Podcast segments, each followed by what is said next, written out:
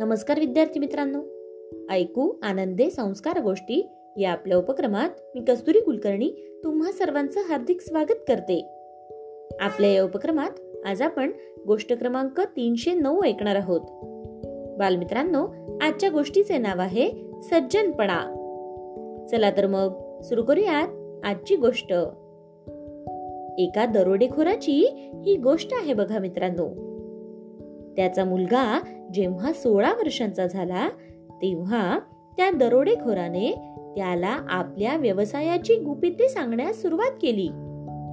चोरी कशी करायची याविषयी तो आपल्या मुलाला सांगू लागला.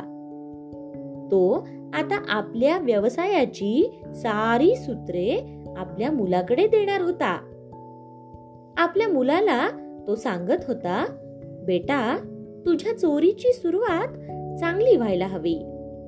कुठेतरी जाशील आणि पोलिसांच्या हाती सापडशील. तेव्हा मी सांगतो त्याच ठिकाणी तुझ्या आयुष्यातली पहिली चोरी कर. असे म्हणून त्याने आपल्या मुलाला एका साधूची झोपडी दाखवली. तेव्हा तो मुलगा म्हणाला पण तिथे चोरी करून काय मिळणार आहे? तेव्हा तो दरोडेखोर म्हणाला अरे तिथे गेलास तर तुझे दोन फायदे होतील. एक म्हणजे तिथे पोलीस येत नाहीत.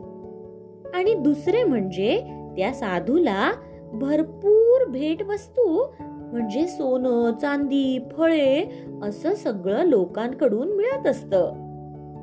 पण तो त्या वस्तू सगळ्यांना वाटतच राहतो.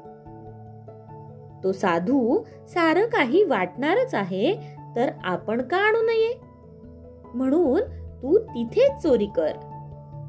आणि मी गेली तीस वर्षे तिथे चोरी करत आहे. त्या साधून कधीही पोलिसात तक्रार सुद्धा केली नाही.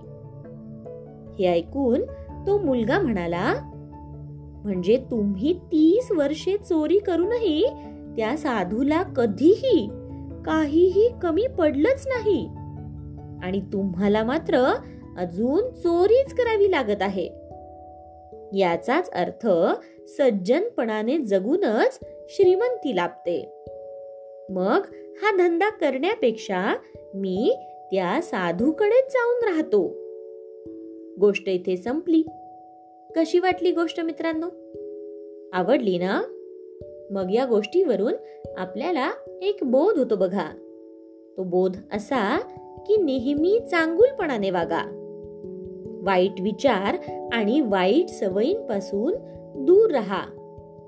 तेव्हाच आपली चांगली प्रगती होईल. काय? येते ना लक्षात? चला तर मग.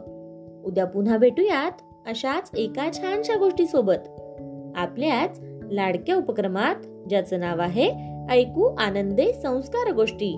तोपर्यंत नमस्कार. thank you